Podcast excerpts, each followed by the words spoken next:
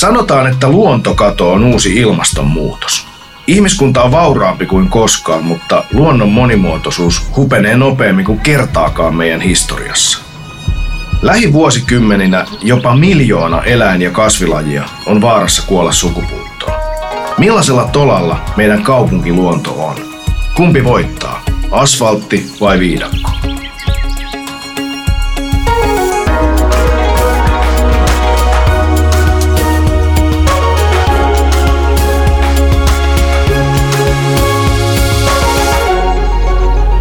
Tämä on Svekon Vaikuttava kaupunki podcast.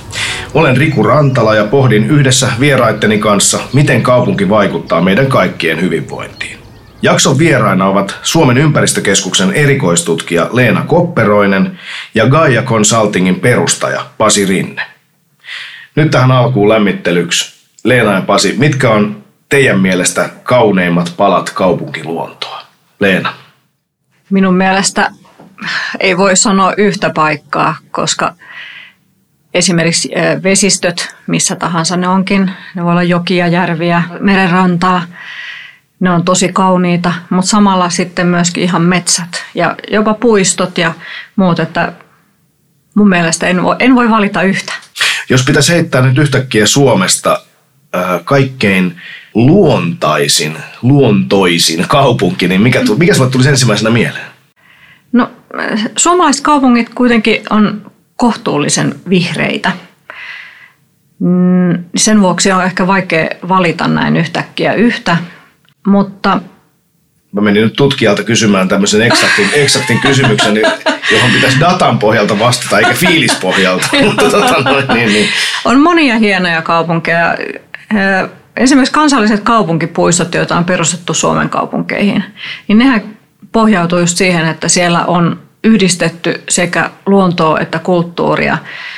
Ja esimerkiksi nyt sitten vaikka Heinola tai jopa Pori, jota alkuun ihmettelin, että minkälainen se on, mutta sitten kun mä kävin tutustumassa siihen kansalliseen kaupunkipuistoon, niin se oli tosi hieno ja se menee sieltä kaupunkin ytimestä aivan sinne metsään asti.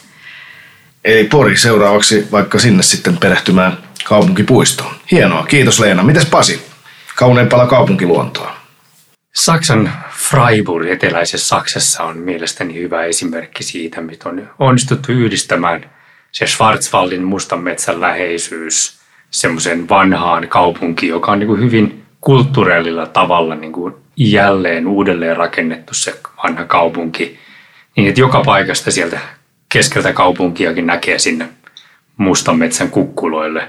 Mustan metsä, joka on ollut niin kuin aikoja saatossa just tämmöisen niin kuin terveyden ja luonnon lähde elää hirveän vahvasti siinä, siinä Freiburgista. Kiinnostava asia on se, että Freiburg on myöskin valittu sitten kansainvälisesti tämmöistä niin ympäristöpääkaupungiksi.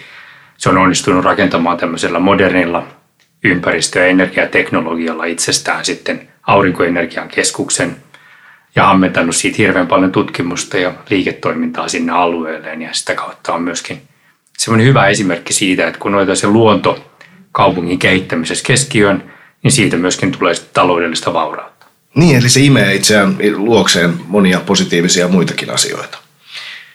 Joo, oli mahdollisuus kahteen otteeseen siellä asua 90-luvulla ja, ja mielelläni palaan sinne ihan koska tahansa. Tulee myöskin mieleen, kuinka siellä harrastetaan tangoa keskiöisin silloilla, jotka kulkevat sen rautatiealueen yli. Toi kuulostaa suomalaisille hyvin sopivalta vierailukohteelta. Itselläni ehkä kauneimpalla kaupunkiluontoa lähtee lapsuudesta. Lapsuudesta pakko ottaa esille viisivuotiaana kruununhakalaisena kävely Tervasaareen ja siellä ihan onkiminen, jotain pikkuskitareita sieltä kolmipiikkejä ongittiin kavereiden kanssa ja se, se kaupunkiluonto, meri ja rantakivikko on jäänyt kyllä ehdottomasti kauniina asiana mieleen, mutta en ole ihan varma, että pidänkö mä siitä, että ne rannat on nykyisin pengerretty ja hienoiksi laitettu. Musta semmoinen villi ja vähän läävä on niin kuin parempi kuin semmoinen kauniiksi pengerretty, mutta kenties sitten kuitenkin yleisen käytön kannalta parempi. Leena sanoi tämän asian hirveän hyvin, että, että se on hirveän, tuntuu niin kuin aika vaikealta määritellä, että mistä se kauneus niin kuin jostain yksittäisestä tavallaan näkökulmasta syntyisi. Ja toisaalta just se, että onko se rakennettu kaunista vai onko se luonto kaunista. Onko se rough vai onko se niin kuin siloteltu kaunista. Kyllä. Kyllä. Ja tässä esimerkiksi tulee tämä ää, Merikannon ranta, niin sehän oli aikaisemmin tämmöinen hyvin just luonnontilainen ikään kuin, ja sitten se pengerrettiin. Niin kyllähän se luonne tietysti muuttui jonkin verran siitä, mutta samalla siihen saatiin tietysti semmoinen viihtyisä kävelyreitti, joka on kyllä hyvin suosittu. Lyhyt pätkä, mutta kuitenkin. Niin ihmisten on helpompi sitten tulla, helpompi niin. lähestyä. Tutkimustietoa luonnon vaikutuksista terveyteen. Sitä on vaikuttava lista. Jo vartti luonnossa riittää siihen, että mieli alkaa elpyä. Luonto innostaa, rauhoittaa, auttaa keskittymään ja kuntouttaa. Joissain maissa lääkärit määräävät luontoon menoa reseptillä yhtenä hoitokeinona lääkkeiden tai muun hoidon ohella. Suomalaisista yli 72 prosenttia asuu nyt kaupungeissa. Eli kaupunkiluonto, sehän on jo kansanterveyskysymys.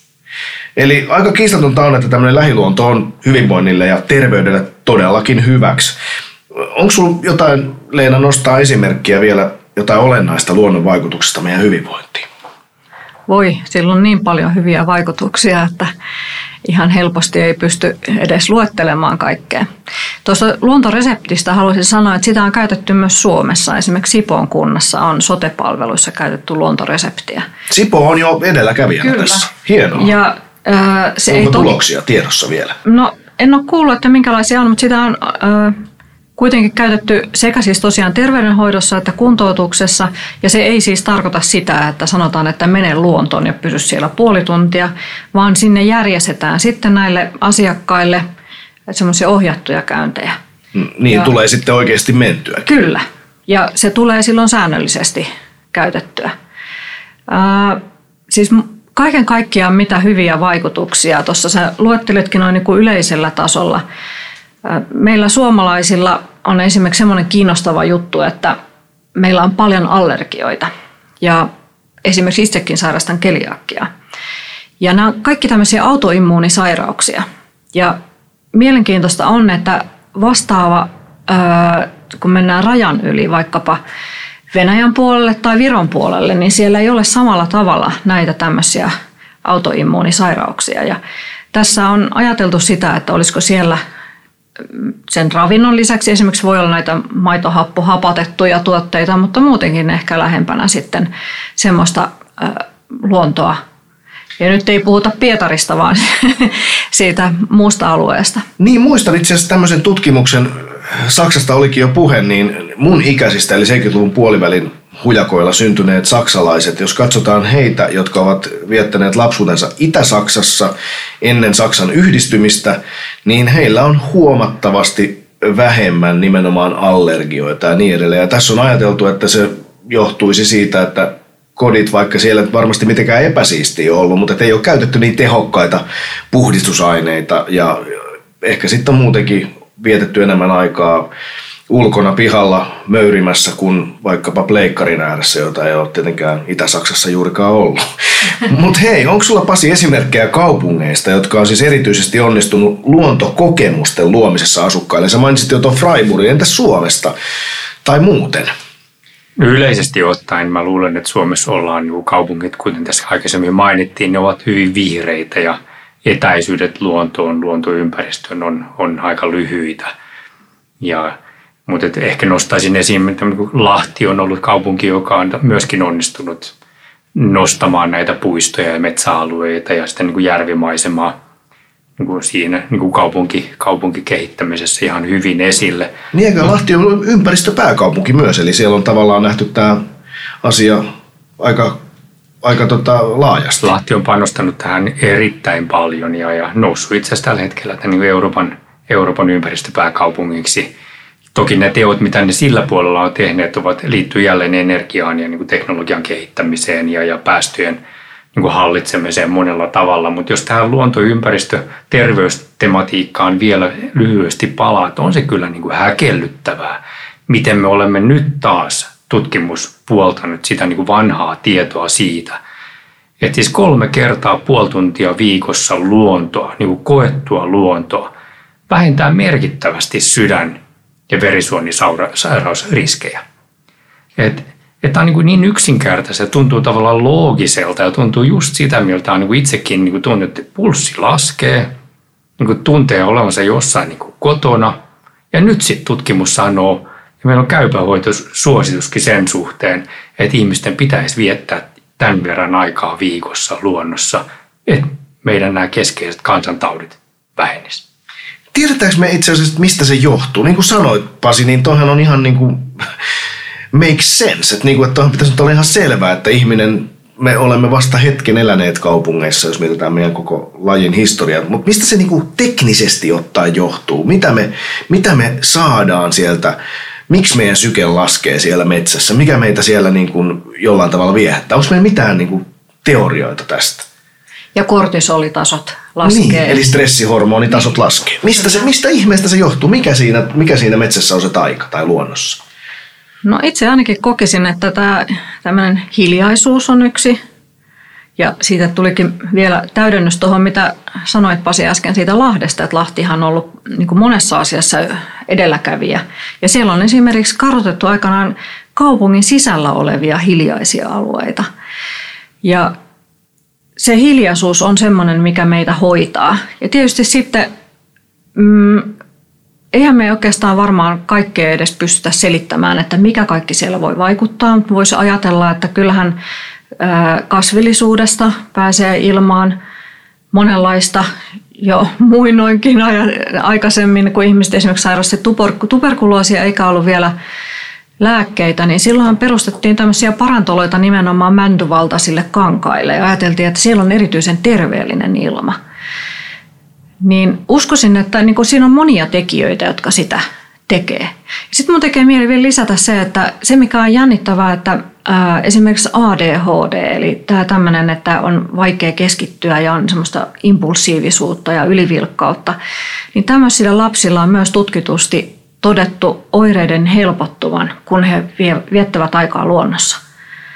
Ja tämä on semmoinen, että jos meillä menetetään tätä luontoa, niin miten nämä lapset pääsee sinne? Ja jotenkin minusta tuntuu, että tämmöiset oireet on myös ehkä lisääntynyt vähitellen. Eli tässä on niin hyviä esimerkkejä siitä, miksi kaupunkiluonnon säilyttäminen olisi tärkeää. Kyllä. No, minkä sitten riittää kaupunkiluonnoksi? Voidaanko me ajatella, että, että jos meillä on nyt vaikka tasasta nurmikenttää tai jonkinlainen edustuspuisto, jossa on vaikka hienoja kauniita kukkia, joita voi katsella ja hyvät penkit, joilla istuskella, niin onko se, onko se sitä kaupunkiluontoa, mikä riittää? Ei pelkästään. Mä ajattelisin, että kaupunkiluonto on semmoinen jatkumo erilaisia alueita. Mm, siihen voi sisältyä joitakin nurmikenttiäkin. Kyllähän ihmiset tykkää kokoontua yhteen ja olla vaikka piknikillä siellä. Mutta se ei voi olla semmoista, että vain tätä. Ja luonnon monimuotoisuus vaatiikin sitä, että vähän eri tavalla hoidettaisiin alueita nykyään. Ja niinpä esimerkiksi Helsingissä, varmasti muissakin kaupungeissa, nurmikoita jätetään usein kasvamaan pidemmiksi ja niissä tulee sellaisia niittyjä. Ja niityt on hirmu tärkeitä esimerkiksi pölyttäjille. Niin ja pölyttäjien asema meidän ruokaketjussahan on aivan keskeinen ja, ja on paljon jo nähty pelottavia uutisia ja, ja tietoja siitä, että pölyttäjien asema luonnossa on todella ollut uhattuna ja silloinhan me voitaisiin olla koko meidän elämä uhattuna vai mitä Pasi? Niin eikö Einstein jo sanonut sitä, että maailma ei kovin montaa päivää elä ilman mehiläisiä ja, ja se on aivan totta, että tässä yhteydessä niin kuin harmillista kyllä kaupungistuminen on tuonut sen, että, että kaupungeilla on jo iso vastuu ja velvollisuus myöskin ylläpitää sitä luonnon monimuotoisuutta, että se ei enää ole ikään kuin pelkästään maaseudun tai sen ei-kaupungin ikään kuin tehtävä. Ja tämä on tuonut hyvin monelle kaupungille niin kuin lisää oikeasti niin kuin velvollisuuden nähdä se, että se on monimuotoisuuden puolustaja tai itse asiassa niin monimuotoisuuden heikkenemisen hidastaja. Niin, siis monimuotoisuus, biodiversiteetti ja sitten toisaalta luontokato.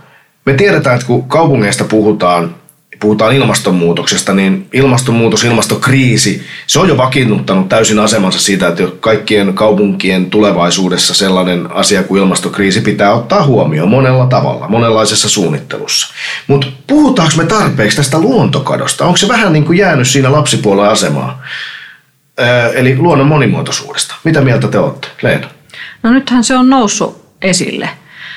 Siitä tuli aika suorastaan hätkähdyttäviä tuloksia tässä pari vuotta, pari vuotta sitten suunnilleen, että esimerkiksi hyönteisten määrä on aivan dramaattisesti vähentynyt, eli laskettuna niin kuin massoina. Niitä on vaikea muuten mennä laskemaan, mutta massoina. Ja siihen sitten herättiin, että ja tot, totta kai niin kuin koko ajan näitä lajeja häviää, eikä jos ne häviää, niin ei niitä saada takaisin. Ja me ei oikeasti tiedetäkään, että mitä ekosysteemille tapahtuu, kun sieltä häviää lajeja sieltä sun täältä, niin kuin siitä kokonaisuudesta, että miten se koko ekosysteemi toimii. Nythän tähän on sitten ruvettu panostamaan myöskin, että Suomessa ihan tutkimukseen, että ympäristöministeriön kautta on tätä tutkimusta lähdetty rahoittamaan ja esimerkiksi meillä on tuolla Suomen ympäristökeskuksessa meneillään hyönteiskato ja sen laajuushanke, josta sitten odotellaan ensi vuoden puolella tuloksia. Eli pian tiedetään lisää tästäkin aiheesta. Niin no, täytyy kuitenkin sen verran sanoa, että nyt jo tiedetään ihan valtavan paljon mm. siitä, että, että kysymys ei ole tavallaan yksittäisten lajien katoamisesta, vaan kysymys on siitä, että jos tämä biodiversiteetti lähtee näin nopeasti nyt niin drastisesti vähentymään, se tarkoittaa harmillisesti kyllä meidän niin kuin maapallon kantokyvyn heikkenemistä, ruoantuotannon niin kuin vähenemistä ja sitä, että se luonto pystyy suojelemaan meiltä näiltä rankkasateilta, tulvilta, kuumuudelta, kylmyydeltä, niin kuin se tällä hetkellä tekee. Eli tämä niin toinen puoli tätä tarinaa on se, että me eletään tällä hetkellä semmoisessa hieman niin haastavassa vaiheessa, jos samanaikaisesti tämän monimuotoisuuden katoaminen pitää niin nopeasti saada hidastumaan. Samanaikaisesti pitää ilmastonmuutoksen niin hillintä saada vauhtiin. Siinä on itse asiassa muutama vuosi aikaa. Ja samanaikaisesti meidän pitää kuitenkin jo nyt niin varautua siihen, että se ilmasto tulee lämpenemään ja se tulee aiheuttamaan sitten erityisiä haasteita kaupungeille, missä ihmiset asuvat, missä se kuumuus, se kylmyys, se koko tavallaan tulvat ja kaikki semmoiset sosiaaliset riskit, mitä sitten mahdollisesti näihin kahteen ilmiöön liittyy, kohtaavat. Just näin mä haluaisin sanoa tuohon Pasin erinomaiseen puheenvuoroon, että juuri näin on asia. Ja sitten se vielä, että nämä kaksi isoa ilmiötä on toisiinsa kytköksissä. Eli Suomessa on tehty harvinaisen pitkään päiväperhos- ja yöperhosseurantaa ihan kansainvälisesti. Ja on huomattu näissä kytkentä ilmastonmuutokseen. Havaittu, että miten ilmastonmuutos on vaikuttanut näiden päivä- ja määrään. Ja se on tosiaankin niin kuin muuttunut. Eli se tarkoittaa sitä, että sekä niin kuin lajisto että määrä on muuttunut. Ja se on todella vakava asia tietenkin, että meillä on kiihtyvä ilmastokriisi ja toisaalta kiihtyvä luontokato ja yhdessä ne voivat kiihdyttää toisiaan. Mutta sitten toisaalta Suomessahan ajatellaan hyvin helposti näin, että meillähän tätä vihreää riittää. Ja totta on, että suurimpien kaupunkien asukkaista jopa 90 prosenttia asuu alle 300 metrin päässä viheralueesta. Eli niin kuin tässä on todettu, vihreitä kaupunkeja meillä on. Mutta luonnon monimuotoisuus katoaa Eli onko meillä ollenkaan tarpeeksi luontoa kaupungeissa? Me tiedetään, että Suomen ympäristökeskuksen ja luketutkijoiden mukaan, luonnonvarakeskuksen tutkijoiden mukaan, rakentaminen on yksi uhka luonnon monimuotoisuudelle. Ja sitten meillä on nämä Suomen kasvukeskukset. Pääkaupunkiseutu, Turku, Tampere, Oulu, Kuopio. Siinä ne melkein taitaa olla, joitakin tietysti päälle, mutta meidän väestö keskittyy koko ajan näihin isoille alueille, joihin pitää rakentaa lisää, että me voidaan, ihmiset voi niissä asua niin tämähän on ihan järjettömän vaikea yhtälö. Miten tätä pitäisi lähteä nyt ratkaisemaan? Niin todella Suomessakin sääntely lähtee siitä, että ihmiset pitäisi asua 300 metrin sisällä tämmöistä virkistysalueesta, luontovirkistysalueesta. Kuitenkin muutama vuosi sitten tehdyssä arviossa pääkaupunkiseudun vähän yli 1200 päiväkodista yli puolet sijaitsi pidemmälle matkan päässä kuin 300 metrin päässä. Ja niistäkin, jotka sijaitsivat sen 300 metrin niin kuin säteen sisällä. Niistäkin melkein kolmasosalla oli iso tie siinä niin kuin esteenä sinne niin kuin virkistalueelle pääsemiseksi. Eli kyllä tässä on niin kuin valtapaan paljon tekemistä ja jos tässä niin kuin pandemian jälkeen jotain on opittu, niin se, että se luontosuhde pitää olla kondiksessa sitä niin kuin vastustuskykyä pitää nimenomaan hankkia myöskin niitä mikrobeja sieltä maasta tonkimalla ja, ja pitää ikään kuin tehdä kaikkena siinä, että se kansanterveys ja se henkilökohtainen niin kuin elinvoimaisuus säilyy. Mutta sitten meillä samaan aikaan kaupunkirakenne tiivistyy. Se uhkaa pirstoa luontoa. Nämä Pasi sun mainitsemat esimerkit tuntuu menemään vielä vaikeammaksi saavuttaa, että meidän pitäisi, mitä, mitä, mitä tässä nyt niin oikein pitäisi tehdä, Leena? No tässä on tosiaan semmoinen tilanne tietysti, että kaupunkeja haluta, että se laajenee ulkopuolelle, jolloin se taas sitten vie altaa alleen näitä metsiä tai maatalousalueita. Meidän pitäisi muistaa sekin, että kun me rakennetaan joku hyvä peltomaa, niin se on sitten menetetty ja peltomaata ei saa takaisin. Eli sekin on yhtä vaikea asia kuin, että jos metsään esimerkiksi rakennetaan. Eli pelto ei ole joutomaa. Meidän ei, se ei ole joutomaa. Meidän pitää varmistaa meidän ruoantuotanto. Eli peltomaata ei saa lisää ja maailmallahan on käynyt jo paljon monessa paikassa niin, että tätä peltomaata, siis sitä ihan maata, on kulkeutunut ilman mukana, siis tuulen mukana, ties minne. Ja sitten kun me menetetään tämä tuottava maa, niin me ei saada enää ravintoa tuotettua ihmisille. Ja jos halutaan nyt ihmisiä pitää täällä niin kuin hengissä, niin mehän tarvitaan peltomaata. Mutta sitten se, että no mihin me sitten ää, sitä, sitä uutta rakentamista ää, tehdään, jos halutaan, että, tai kun on pakkokin vastata niihin kaupungistumisen tarpeisiin, kun ihmiset muuttaa kaupunkeihin edelleenkin yhä enenevässä määrin, niin se ratkaisu ei ole kuitenkaan siinä, että rakennetaan ne viheralueet sieltä kaupungin sisältä, koska silloinhan me just menetetään tämä meidän yhteys luontoon. Me menetetään ne kaikki terveyshyödyt, me menetetään se biodiversiteetti, mikä siellä on.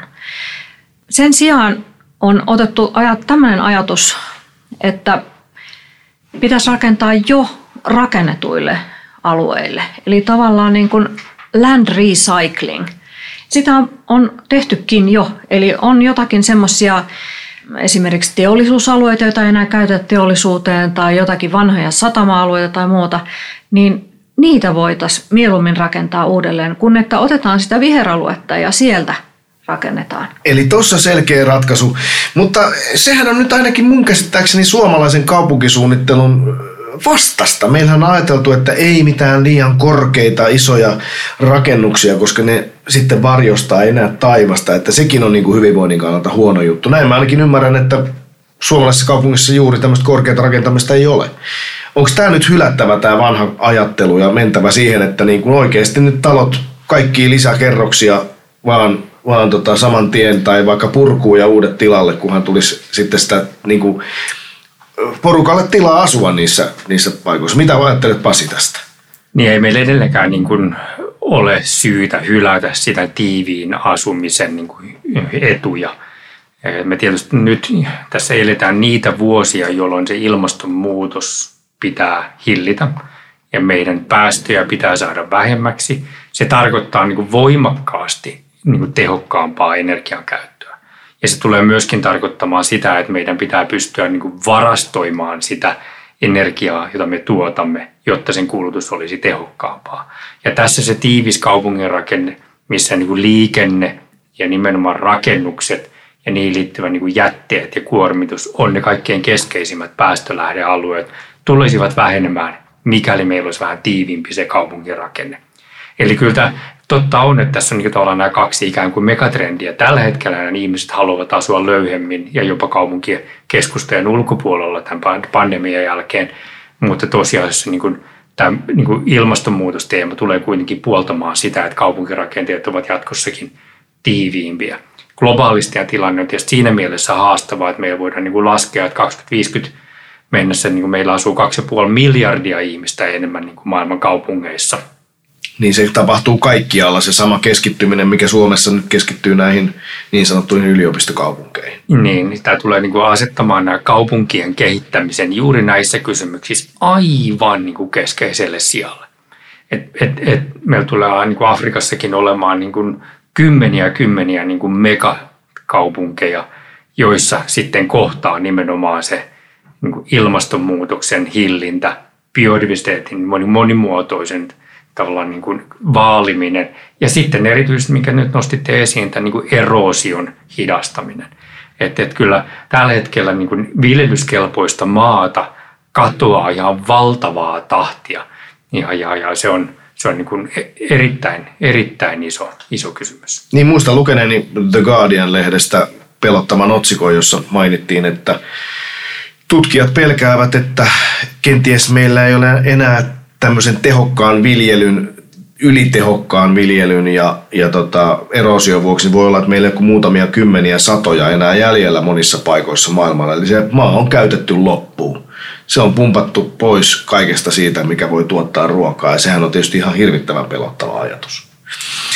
No, nyt mietitään, mietitään ratkaisuja kuitenkin ajatellaan asiat, että, että asiat ovat ratkaistavissa, niin, niin tota, nyt on vaikka esimerkiksi kaupunkeja, jotka on profiloitunut ilmastotoimijoiksi, ja sekin toi Pasi esille sen Freiburgin tuolla, että, että, tota, että siellä on niin kuin lähdetty profiloitumaan ja tekemään niin kuin suunnitelmasti asioita. Ja kun tämä ilmastonmuutos ja luontokato liittyy eittämättä toisiinsa, niin osaako kaupungit teidän mielestä etenkä Suomessa niin kuin hyödyntää luontoa yhtenä tekijänä tämmöisessä kilpailussa veronmaksajista ja yrityksistä jotenkin tämmöistä paremmasta tulevaisuudesta. Mitä mieltä olette?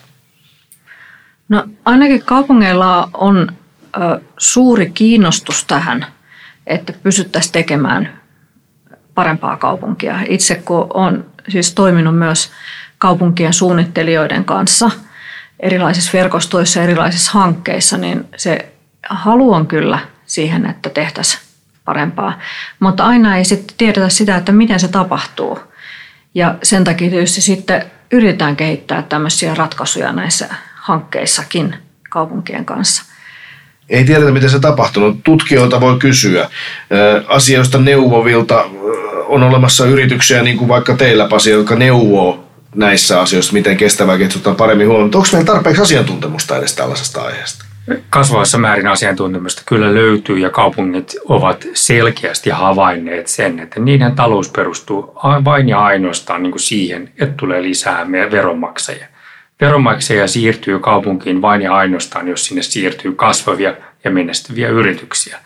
Ja siinä, että miten sitten sinne onnistutaan houkuttelemaan niitä kasvavia yrityksiä ja sellaisia työntekijöitä, jotka sitten niin kuin myöskin tuovat mukanaan juuri oikeanlaista kysyntää, niin kaupunkiluonto, se viheralueet on yksi niin kuin hyvin tärkeä niin kuin reseptiikka tässä kysymyksessä. Mieleen tulee, meillä oli Kaijalla mahdollisuus osallistua Nevadan osavaltiossa siihen hankkeeseen, millä he houkuttelivat Teslan megatehdasta sinne Nevadaan. Tällä alueella sijaitsee tällä lähellä tämä Teslan tehdasta semmoinen taantuva kaupunki kuin Renault, joka oli itse asiassa hyvinkin ison työttömyyden ja tämmöisen niin kuin vajoavien niin kuin kaupunki- ja neliöhintojen niin kuin kohde. Niin siellä lähdettiin purkamaan nyt sitten tätä vyyhtiä, että miten tämä Teslan sinne läheisyyteen siirty, niin kuin tuleva tehdas voisi auttaa sitä kaupunkia menestymään tulevaisuudessa. Miten he sitten onnistuisivat sinne houkuttelemaan työntekijöitä jopa Kaliforniasta, joka on niin mini menestynyt alue.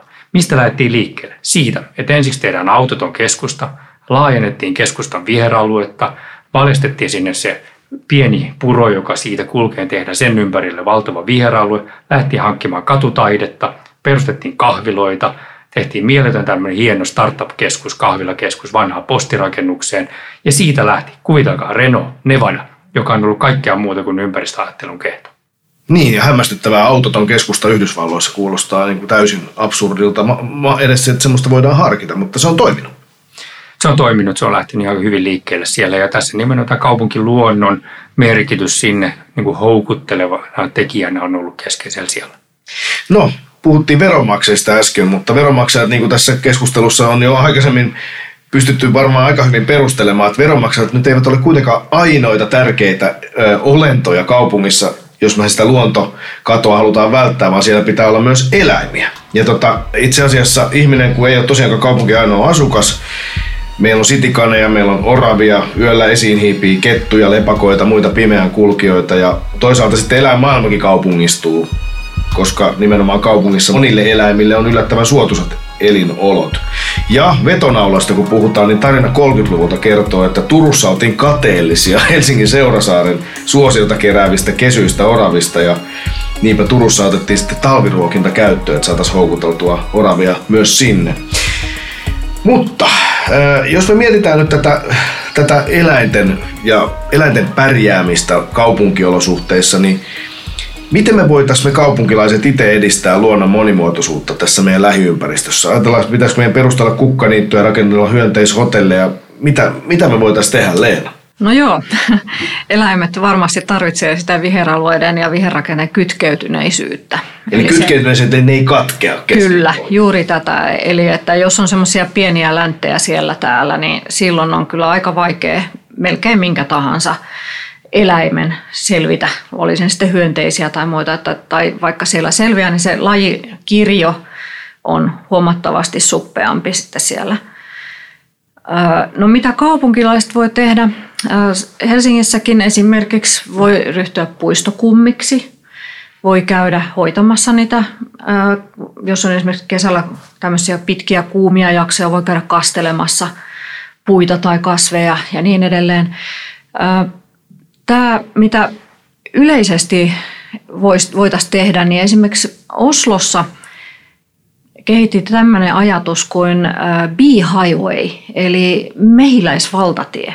Okei, mikä se semmoinen moottoritie on? ja se tarkoittaa sitä, että kaupungin läpi pääsee ikään kuin mehiläinen liikkumaan tämmöistä kytkeytynyttä rakennetta myöten.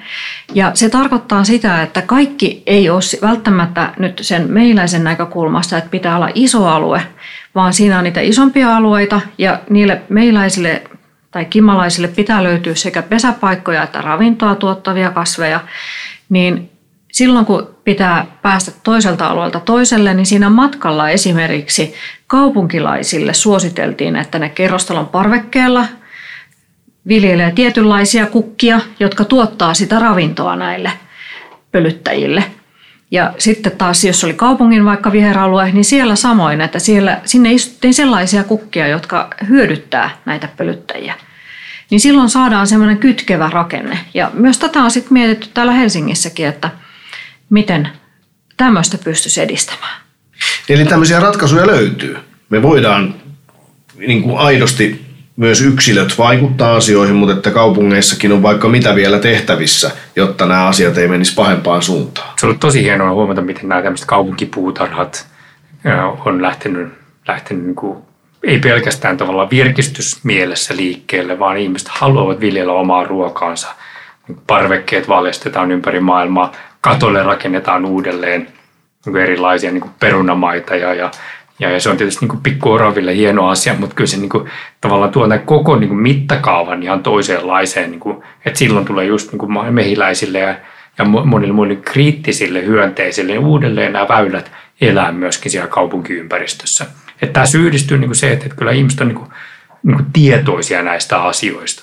Ja kun tulee niitä ratkaisuja niitä saataville, niin toki niitä myöskin sitten ostetaan. No, nyt lopullisen tuomion aika. Onko kaupunkilainen vieraantunut luonnosta? Nyt voi sanoa kyllä tai ei. Niin kumman valitset, Leena? Ei. Ei ole. Mitäs Pasi? Suomessa ei ole. Ähm, eh, mutta kyllä tietysti niin kun näkee, kun menee jonnekin niin kun Aasiaan tai, tai Afrikan niin kun valtaviin kaupunkeihin, niin kyllä, kyllä siellä niin hyvin nopeasti on voinut tapahtua sellaista, että, että se luonto on aika kaukana ja, ja, ja se on vähän surullistakin nähdä, mutta Suomessa on tietysti mahtava nähdä niin kuin täysin poikkeuksellista niin kuin koronan aikana, miten suomalaiset hakeutuivat luontoon. Ja tässä, jos mä oon oikein ymmärtänyt, kun on tehty globaalia tämmöistä Google-analytiikkaa, se, miten Suomessa niin kuin jopa kaksi kertaa enemmän ihmiset ovat sit hakeutuneet koronan aikana erilaisiin niin kuin kansallispuistoihin, niin se on aivan poikkeuksista. Sitä ei tapahtunut muualla. Se johtuu siitä, että ihmiset haluavat, niin kuin intuitiivisestikin varmaan, että se on oikein – me tiedostamme sen ja tämä myöskin pidettiin puistot auki. Niin se oli mahdollista ja meillä on kohtuullisen hyvä verkosto näitä ympäri maata, eli meillä ei ole turhan pitkä matka niin kuin hyvään monimuotoiseen luontoon mistään sitten kuitenkaan. Matkassa. Tosin aivan ongelmatonta se ei myöskään ollut, että sitten tuli sellaisia henkilöitä, joilla ei ollut ehkä tottumusta retkeillä ja siitä sitten monenlaisia lieveilmiöitä, että ei osattu käyttäytyä ehkä muita huomioiden tai sitten kantaa roskia pois ja muuta. Tämmöisiä ikäviä juttuja, mutta mä uskon, että tässäkin sitten se valistus ja muu varmasti niin kuin auttaa. Ehkä siinä pitäisi sitten olla jonkinnäköisiä oppaita siellä paikoissa ja että tulee uusia tämmöisessä tilanteessa niin paljon, niin heille olisi myös sitten, että miten täällä toimitaan nyt, kun ollaan luonnossa. Joo, ja tästä itse asiassa keskustelin Metsähallituksen väen kanssa. Metsähallitushan näitä kansallispuistoja Suomessa ylläpitää, niin tota, hekin totta kai oli tämän havainnon, oli siitä huolissa ja halusi tietoa levittää, mutta he, kuitenkin se yleinen ajatus heillä oli se, että tämä on hyvä asia, että ihmiset tulee, että kyllä ne oppii. Että jos on tyyppejä, jotka on sen verran jo kadottanut kosketuksensa luontoon, että ne ei ehkä nyt osaa käyttäytyä täällä, niin se, että ne nyt on tullut, kuitenkin tullut, Ehdottomasti niin joo. se luultavasti on parempi heidänkin tulevaisuudensa kannalta. Ehdottomasti. Saako yhden asian sanoa? Tässä on puhuttu paljon näistä kaupunkien viheralueista. Niin se, mikä ei ole tullut meillä tässä esille, se koko, eli saavutettavuus, niin se ei ole mikä tahansa pikkuläntti, joka välttämättä riittää. Et nyt jos muistellaan niinkin vanhoja ohjeita kuin vuonna 1998 Suomen ympäristöministeriö on julkaissut tämmöiset virkistysalueiden suunnittelu- ja hoito-ohjeet. Ja, ja siellä sitten tämmöisen lähivirkistysalueen suositeltu minimikoko on 1,5 hehtaaria. 1,5 hehtaaria, eli semmoinen reilut 100 kertaa 100, 120 kertaa 120 metriä suurin piirtein. Kyllä, ja sitten tälle pitäisi olla se 300 metrin etäisyys. No ei kyllä niitä, ni, siinä on vielä tekemistä meillä. Eli tätä perään kuuluttaisiin, jos viimeinen kysymys olisi, että miten voidaan säilyttää kosketus luontoon, niin yksi keino olisi Leena se, että meidän pitäisi muistaa näiden viheralueiden läheisyyden merkitys meidän Kyllä, ja just riittävän kokosten ja monimuotoisten erilaisten alueiden läheisyys. Pasi. Joo, mutta nyt kun kaupunkia kuitenkin joudutaan ja niin uudelleen rakentamaan, ihmiset edelleen muuttaa kaupunkeihin ja, ja kaupungit yhä enemmän niin kilpailevat keskenään siitä, että minne sijoittuu sitä niin voittavaa yrityselämää, minne ne veronmaksajat valitsevat niin kuin asuinkohteekseen. Niin tässä yhteydessä täytyy niin kuin muistaa se, että se niin kuin vihreä kaupunki on tällä hetkellä se, joka myöskin puoltaa niiden – niin kuin vaikutusvaltaisten niin kuin uusien kuluttajien ja tärkeiden veronmaksajien niin päätöksistä valintaa, että mihin muutetaan. Ja sitten kun vielä tiedetään, että tässä samanaikaisesti pitää tiedä tämän ilmastonmuutoksen, että ne, jotka on tietoisimpia näistä kysymyksistä, haluavat myöskin tietää sen, että mitä ne minun kaupunki tämän asian tekee. Ja tässä yhteydessä on tärkeää niin globaalisti havaita se, että se ilmastonmuutoksen niin kuin eka kamppailu käydään kaupungeissa. Noin viidesosa niistä maailman niin kuin kasvihuonekaasupäästöistä voidaan ikään kuin aika helposti leikata pois. Just sen energiatehokkuuden, liikkumisen ja jätehuollon kanssa nykyteknologia. Se tehdään kaupungeissa. Kaupungit on avainasemassa kaikkeen meidän tulevaisuudessa. Kiitos keskustelusta Pasi ja Leena. Tämä oli Svekon vaikuttava kaupunki podcast. Kiitos kun olit mukana. Seuraavassa jaksossa hypätään pyörän selkään tai sporan kyytiin. Puhutaan siis kaupunkiliikenteestä.